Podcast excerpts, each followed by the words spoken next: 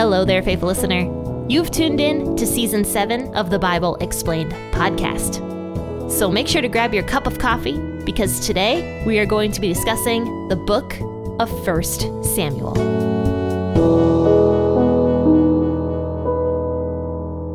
Hello, faithful listeners. I hope you are having a fantastic week so far.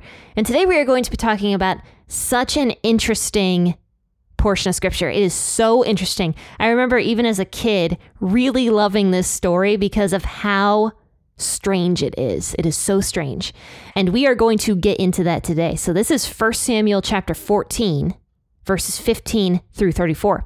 We're going to be talking about this weird oath that Saul forces the people to take, okay?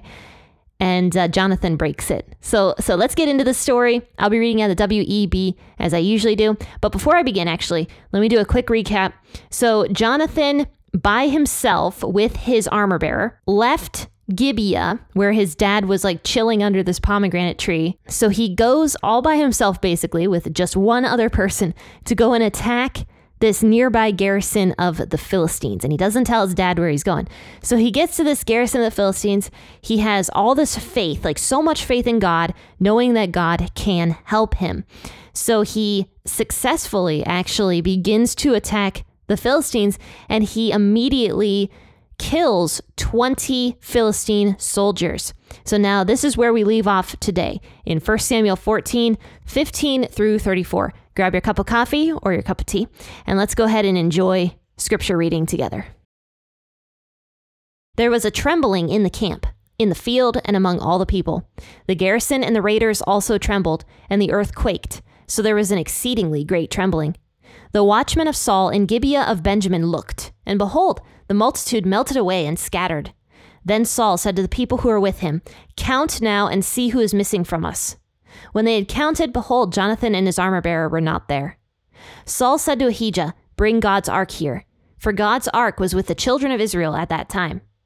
While Saul talked to the priest, the tumult that was in the camp of the Philistines went on and increased. And Saul said to the priest, Withdraw your hand. Saul and all the people who were with him gathered together and came to the battle.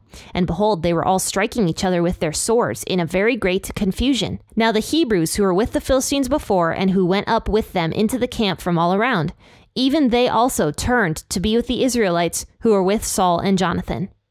Likewise, all the men of Israel who had hidden themselves in the hill country of Ephraim, when they had heard that the Philistines fled, even they also followed hard after them in battle.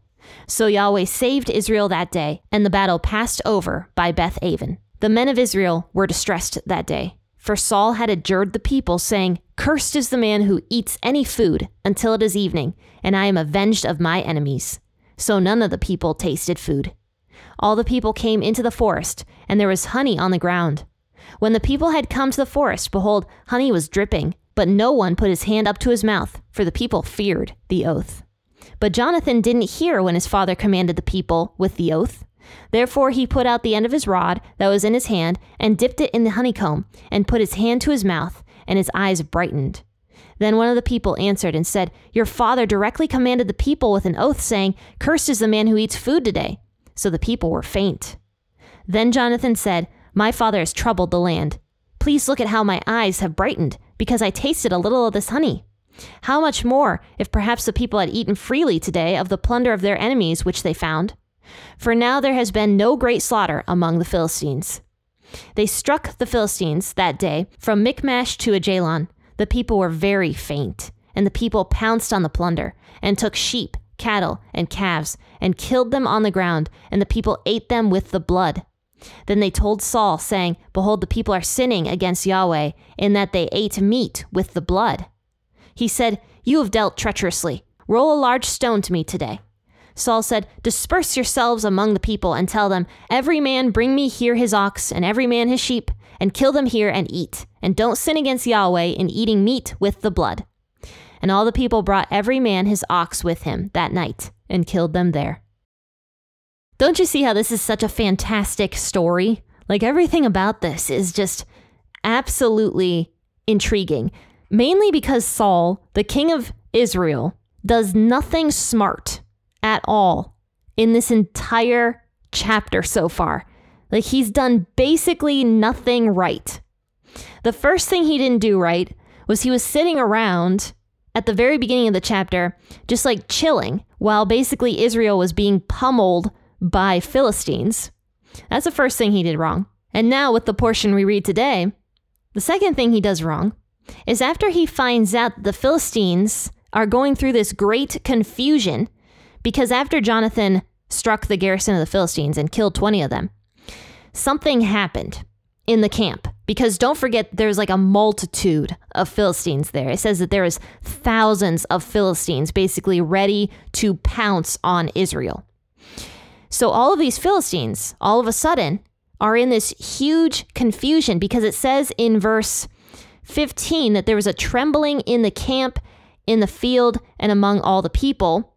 And the garrison and the raiders also trembled. The earth quaked, and there was an exceedingly great trembling. Now, all of that is Old English to say that there was a huge earthquake. So, after Jonathan defeated those 20 soldiers, God acted.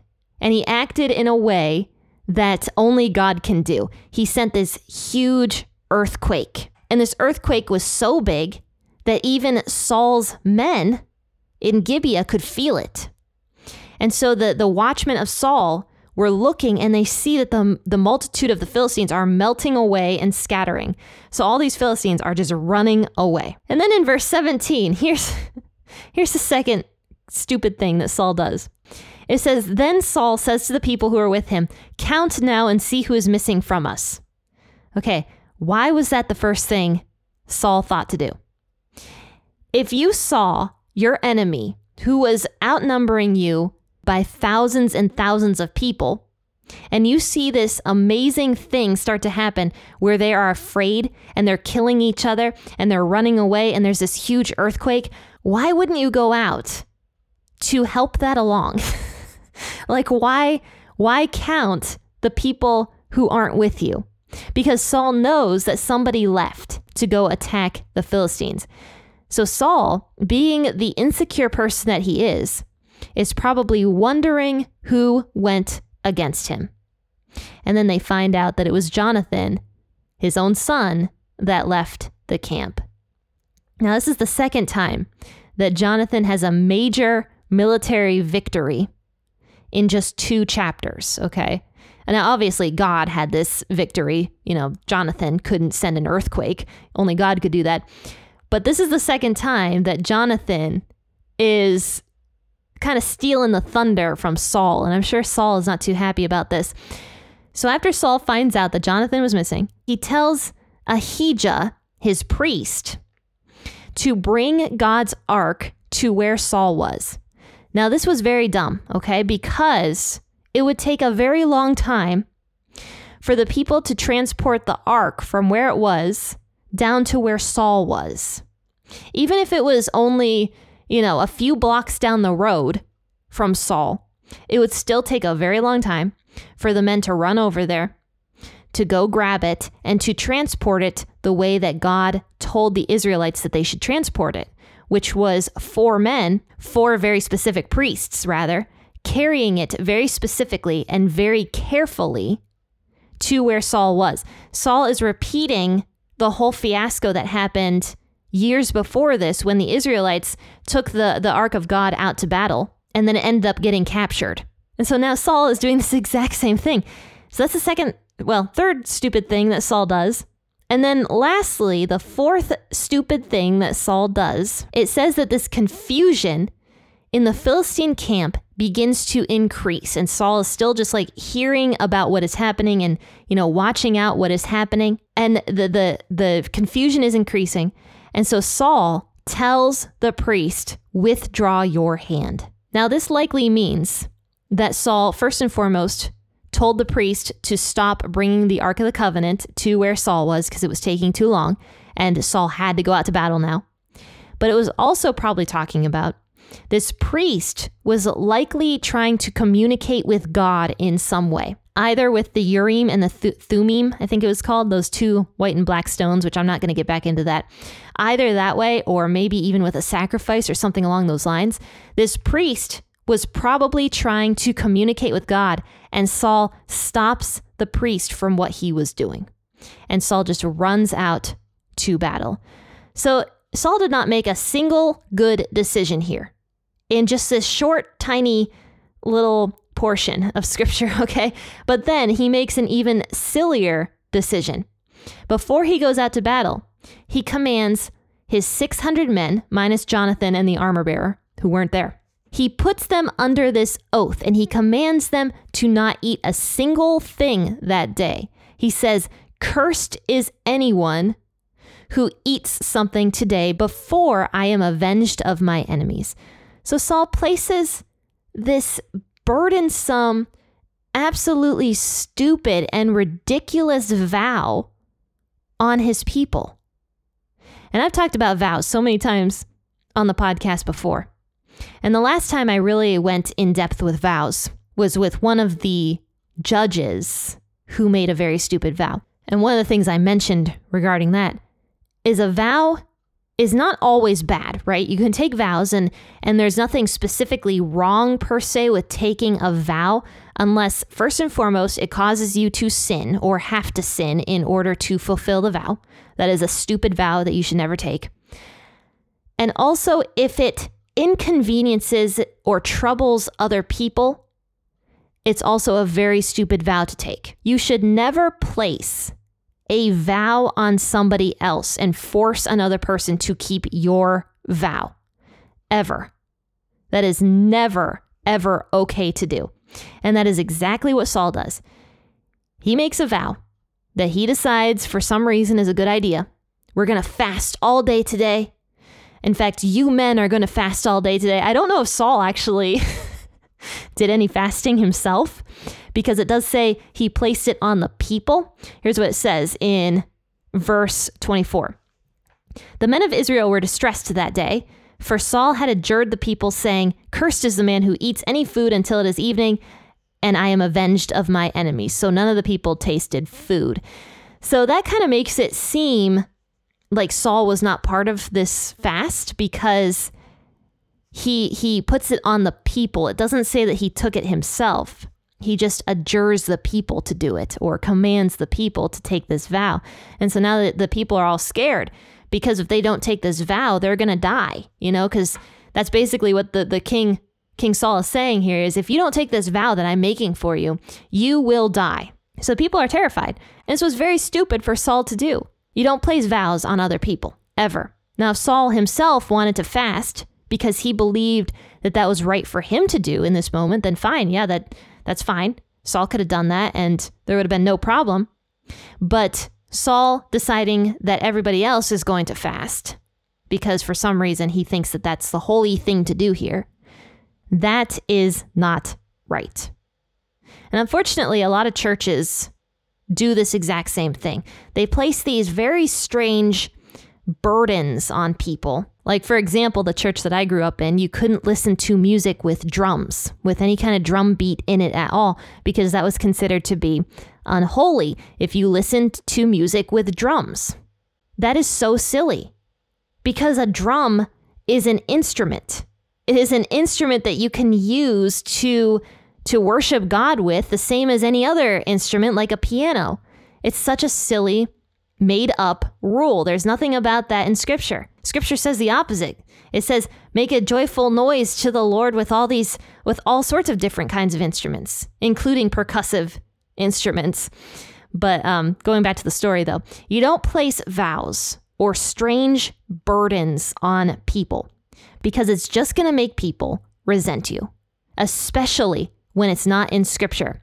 And churches say that it is in scripture and you have to be holy. And the, the way you get holy is by doing this and this and this and this, these things that are just burdens and are not in scripture. It just makes people resent the church. So you should never do that. And clearly, here, the people are very much resenting Saul for this terrible vow he places on them because it says the men of Israel were distressed that day. They were in stress. This was a stressful thing that happened because they haven't eaten all day. And this likely happened very, very early in the morning because Jonathan probably slipped out while it was still nighttime, you know, when he was like under the cover of darkness away from his dad to go and find this, this garrison of the Philistines. that would have been the smartest time for for Jonathan to leave. So this probably happened very early in the morning, meaning that these men have to go and be extremely physical in battle with no nourishment at all. They haven't eaten in hours, plus the extra stress of like going and doing battle during all of that. It's it's silly. So it says that as the people are making their way to the Philistine camp, uh, the Philistines were in a very great confusion. They were actually killing each other at this point in time. Probably, you know, it may be still very early in the morning, still dark possibly, and so they're thinking that you know their enemies are in the middle of camp and they're they're killing each other.